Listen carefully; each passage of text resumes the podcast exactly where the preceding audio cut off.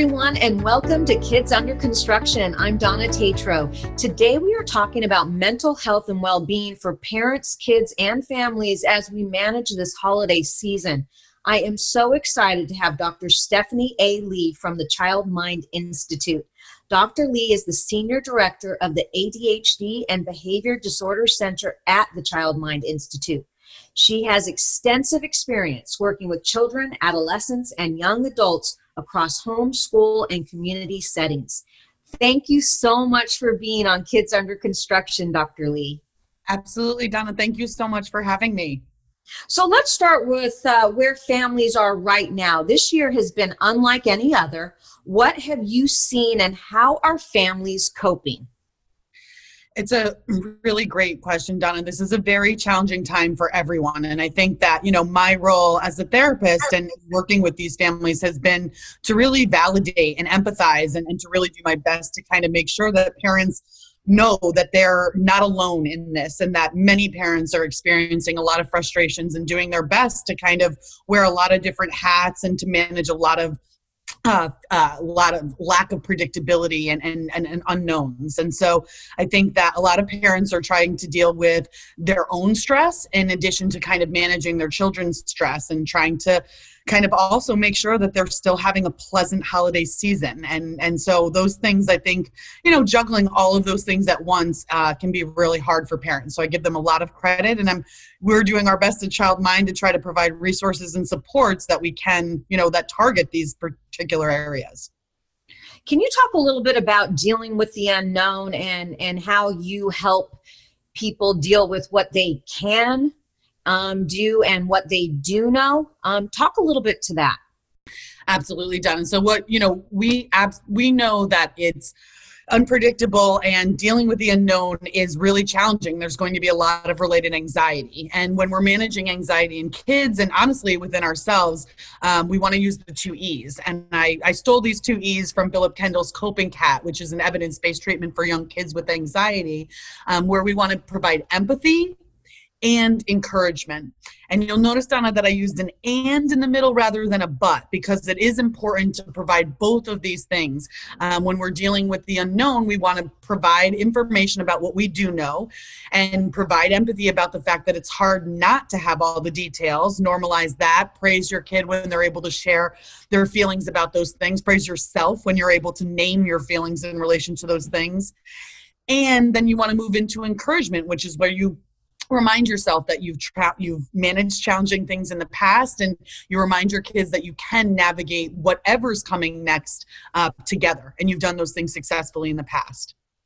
Can you kind of give us a hypothetical and walk through something that maybe a family a parent and a child might be going through and then how you implement the empathy and um, um, that strategy? Sure donna absolutely. So i can kind of think a little bit about a session that I've had just a little bit earlier today, where um, you know I'm working with a teenager who is really struggling um, with anxiety and not knowing what's coming next, not knowing what family members may or may not be able to be in attendance for the holiday season, and then also not knowing if they're going to actually physically be in school come the first of the year or if it will be hybrid again, and, and really, you know, a, a lack of, of, of information about what's coming, right? And so we worked with not just the teenager but with that teenager's parents to talk to work through those things i just said right? Where we provide empathy and we really do kind of validate like this sucks. It sucks that we don't know. You're absolutely right. It's so much easier when we know and we can plan ahead. And just sitting in that feeling and that emotion and validating it right? Not trying to move forward just saying it right? Then additionally we want to kind of move into the encouragement part and remind that teenager I'm here for you. I'm a valuable resource and support, regardless of whether it's hybrid, regardless of whether you're in person. I'm here and I'm available and I'm going to help you through it. Right? So that's interesting to me. So you've got the empathy and the encouragement. When can you get the child to then move past it? Or do we not push to move past? Yeah, you know, Donna, I think that what we want to try to do in that situation is that we want to make sure that we are teaching kids about how long and how intense some of these concerns are and helping them to keep them in perspective. So I think we don't want to tell kids or teenagers the intensity of their feelings and yet at the same time we want to make sure that we are helping them to like I said discern and and you know decide. I think that we want to make sure kids also understand that worry and anticipatory anxiety it is natural and it's a wasted emotion. So once you've had this discussion with your teenager, once you feel like you've given them a valid amount of time to kind of sit in these feelings, then it is about activating them and thinking about some things that we can do to distract ourselves and move on and not sit in things that we don't really have any control over, right? Honestly, in certain situations, we might even recommend what we call worry time, right? So it's a certain amount of time each day you let yourself worry, and then any uh, any time outside of that worry time, you're trying to move on and you're trying to discourage those those anxiety thoughts or that rumination, right? So I think giving kids and teenagers strategies that are functional that are also going to help them to move on and, and still enjoy their day to day if they can, that's what we're going for. And how does a parent know when the worry time is more than should be expected? How can a parent discern, oh boy, I think my teen needs more? Yeah, you know, Donna, what we know is that, like, you know, realistically, I can worry for five minutes tonight. I can worry for an hour tonight that, you know, something is going to happen this weekend. And the amount of time that I worry about it is not going to actually change the event. And yet at the same time, we do want to make sure that we're not invalidating or making a kid or a teenager feel like their feeling isn't isn't relevant, right? So I think it is a balance.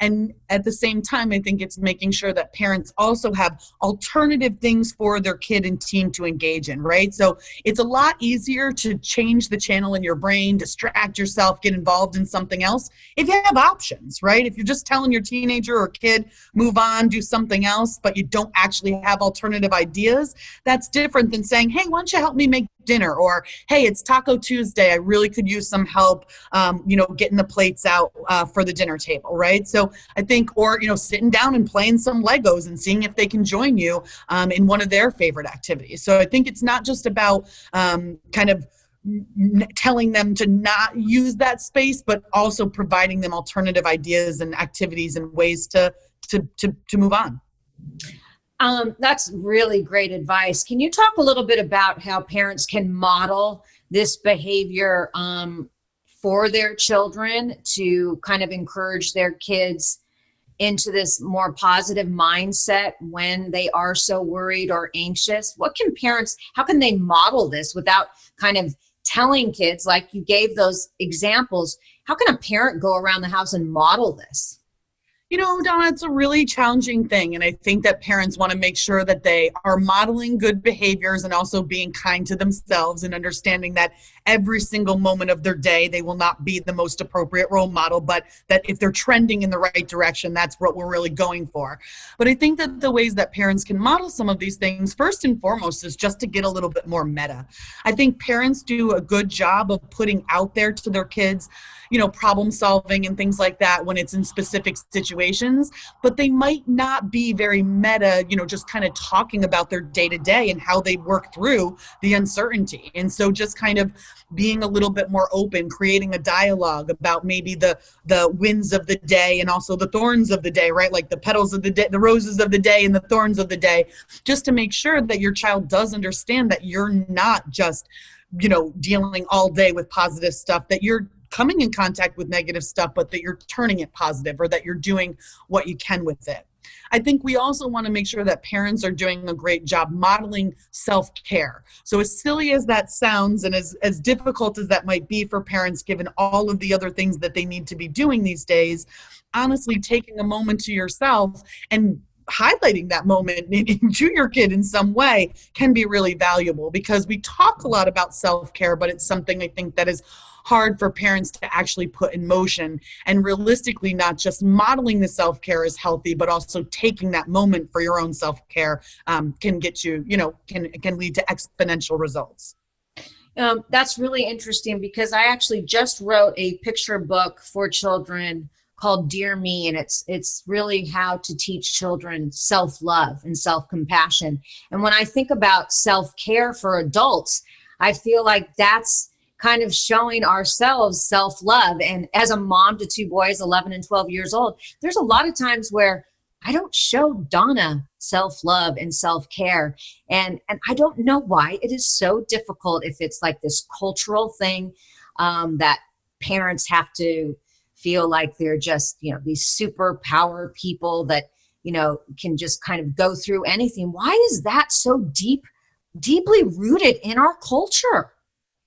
You know, Donna, that's it's really powerful, and that's you know hitting home for me in a lot of different ways. I'll be honest, and I joke with families a lot time that um, you know I I my my mother taught special ed for 30 years and I always say that she was the most amazing role model in every single way but one right? She would that was the only thing I think in my life that maybe she had neglected to model for me and in a really appropriate way and I think that there are some gender biases in there and there are some cultural biases and I, I think you know those things are you know precede COVID and will probably continue after COVID but I think being really mindful of the way that your child is not just listening to what you say but paying attention to what you do can be really valuable. And i think that parents are often primed to share with their kids what they think is most relevant in the moment. I would like to think that COVID is a really unique opportunity for us to bring self care and that need to the forefront. And so, you know, this is again a, a unique time, unprecedented situation, but hopefully one that we can kind of take advantage of and to, as you said, show that self love. Another thing, Donna, that parents don't always do very well in relation to that self love and self care aspect is acknowledging compliments and acknowledging compliments by saying thank you, not discounting it. Yes. so many parents that are immediately wanting to tell on themselves the minute they get on the screen with me. Oh, Dr. Lee, I didn't do this thing today. I didn't finish the chart. I did it, you know. And I ask them immediately, what are all the things you did do well today? Because I know there has to be a hundred. And so I think that honestly, just sitting down and writing a list of things that you did well that day, and if they include keeping your kids alive and everybody got dressed from the head, you know, from the waist up, that's a win, right? And and I think that really making sure that we don't set the bar so high for ourselves that kids think they can't ever meet the bar either. Well, let's ta- talk about that and setting the bar so high and, and and through this holiday season. I mean, this holiday season does not look the same. I mean, we were trying to do a family photo for uh, a Christmas card last night. I got the boys, you know, they got their collared shirts on, but had shorts on still. And we ended up, they ended up playing chess because we couldn't figure out how to eh, get that picture that we all wanted because we can't bring the photographer in this year. So this year looks a lot different. How can families just be okay with it's okay that it's going to look different? It doesn't have to be perfect. It's for you know again Don, I, first of all i'm just kind of smirking a little bit picturing that that fam, that family picture just to myself here a little bit and the and the chaos that ensues right? And i think you know the very first thing i tell parents is like it's a pink elephant. Name the pink elephant. Don't try to make it seem like this holiday season is going to be exactly the same as it has been in the past. And honestly just kind of breaking that barrier in and of itself by naming it bringing it up talking about it with your kids and talking about it with extended family even you know writing that out. Here's some things that are going to be the same that we're going to be able to maintain and here are some new things that um, you know might not become new traditions but are things that we're to do this year and, and, and we're going to manage and these are going to be the the ways that we do those things i think it's also important to really make sure that when we're thinking about quote unquote what perfect might be uh, maybe setting some goals for the holiday with your family is a good way of kind of determining whether or not it, the holiday was a success because if you're oh. constantly trying to decide whether or not the holiday was a success based on previous years, you're probably going to be disappointed over and over again, right? Instead, it maybe makes sense to kind of think about, like, all right, we're not able to do the things that we always get to do on the holidays, but maybe we're going to plant an herb garden. You know, that's something we're going to work on together as a family. And if we, you know, get some, you know, a little bit of a spark by the end of the you know, by the end of the holiday season, then we're going to consider that a win, or we're all going to learn how to, uh, you know, say a few phrases in Spanish, or right, like there could be some family goals that, like I said, are a little bit less traditional, uh, but ways of really feeling like you still got a lot out of the time together, even if it's different. Right. And when you talk about traditional, I mean, why not start new traditions, right? Absolutely, absolutely done. I think this is a great opportunity. And these are things that can be in and of themselves an activity with your family, right? Like sitting down and having a family discussion or a family meeting about what are some new traditions that we want to try and, you know, how will we know if we want to incorporate them into future years, you know? And I think that just again, bringing your kids in on this type of discussion is a way of kind of drawing that pink elephant out, right? And just saying, hey, we know it's different and that's okay. Different can be fun too. Talk a little bit about the difference between, you know, our younger kids and our our teens and what you're seeing, you know, who is really suffering more or are they suffering the same just different things because you hear a lot about teens, but what about our younger kids? I mean, our our K through 2s who, you know, they can't learn on Zoom. I mean, it's it's so difficult. So talk a little bit about that. Yeah, you know, Donna, I think that younger kids are really a unique population in that they are suffering as well. And we also know that they are a resilient crew and they're flexible. And so I think that we, you know, kind of as therapists and when I'm talking with parents of young kids, I'm trying to keep the, the narrative very hopeful and that kids are adaptive and they actually are much more resilient than adults often are. And they're going to learn to navigate this new normal, quote unquote, actually a little bit easier and a little bit better than we might. I think that with young kids, because they can't really verbalize some of the stress they're experiencing, it's really important for us to consider the most important three factors, which are sleep, appetite, and activity. So even though your young kid can't say to you, um, you might not be able to have the words or the language to say, I'm really stressed, I really miss seeing friends, or I just miss going outside and having fresh air in the ways that we used to. If they're showing you those signs through other things like a lack of appetite or disruptions in their sleep, or it seems like they're not as active or enjoying the things that they once enjoyed, those are signals and signs that we can kind of look out for.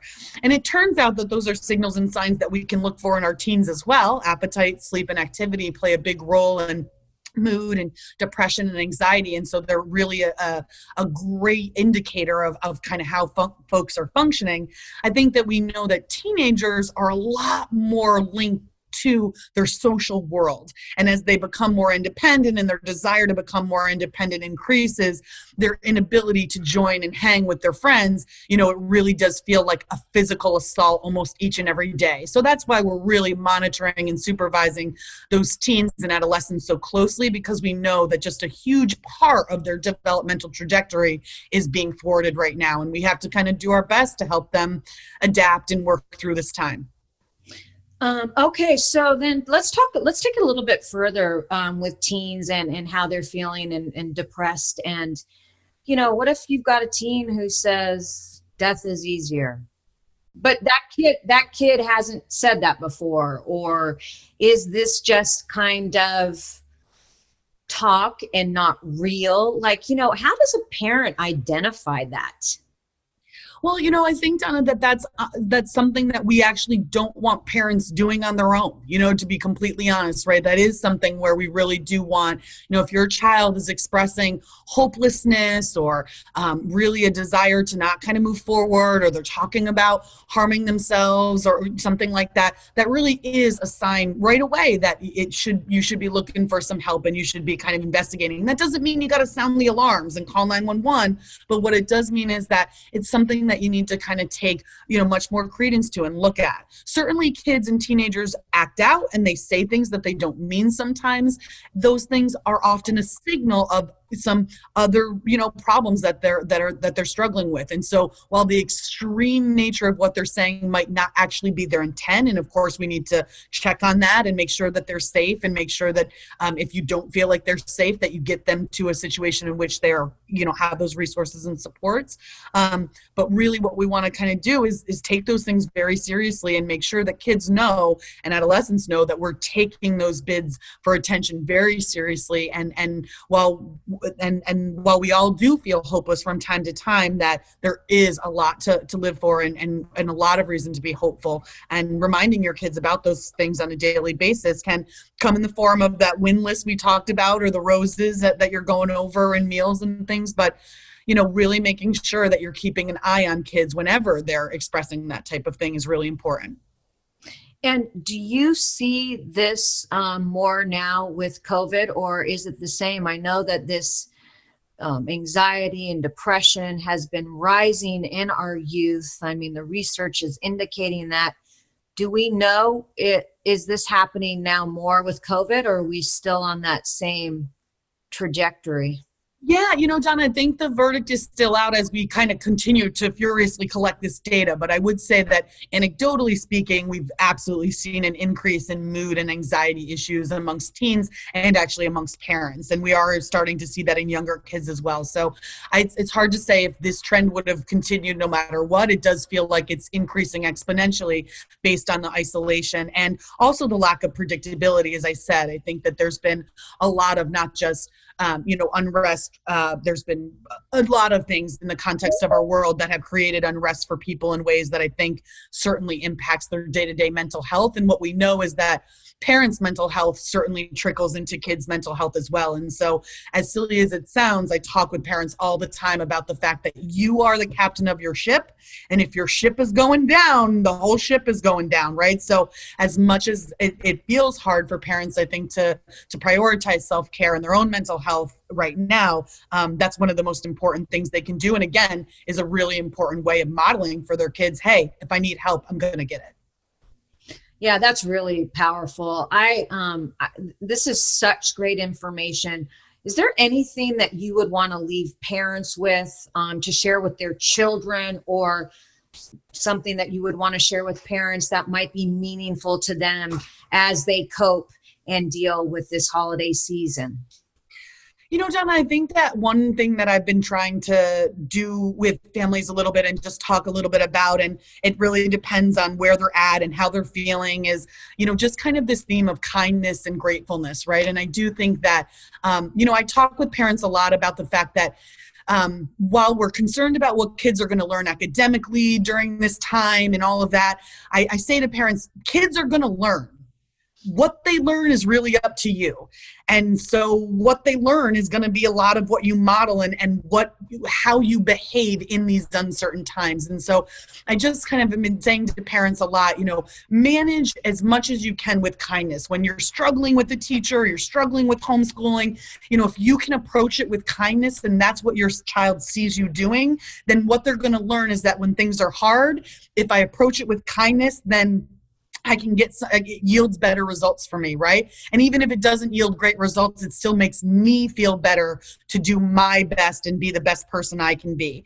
And so I think that really just trying to make sure that even when things are stressful, that we're still maintaining that and we're taking a couple deep breaths, that we're breathing, we're taking our cookie breaths, right? In through the nose, smelling those cookies, and then out through the mouth, blowing on those cookies. And I think, you know, being kind and being grateful for what we have and continuing to make sure we emphasize those themes even when we're not feeling super grateful um, you know is again a really powerful message for our kids I love that. I, and I love how you wrap this up because I do think showing kindness and gratitude definitely helps. And we know it from research, right? We know that. You got it. So, thank you so much, Dr. Lee, for this educational conversation. Where can people find you and the Child Mind Institute? Absolutely. So thank you so much for asking, Donna. We have a plethora of resources at childmind.org. And I would also look have people look at childmind.org slash telehealth because we continue to provide, you know, just resources on a daily basis that are related to the topics that you're talking about today. So we have parent facing articles, we even have teen facing articles. So please, please, please, childmind.org. We have just everything you could be looking for. And if you don't, write us a note and we will create that resource. Thank you so much, Dr. Lee. It was such a pleasure talking to you. And you can find me at Donna Tatro on Instagram, Twitter, and Facebook. And don't forget to download and subscribe. Thanks for listening to Kids Under Construction.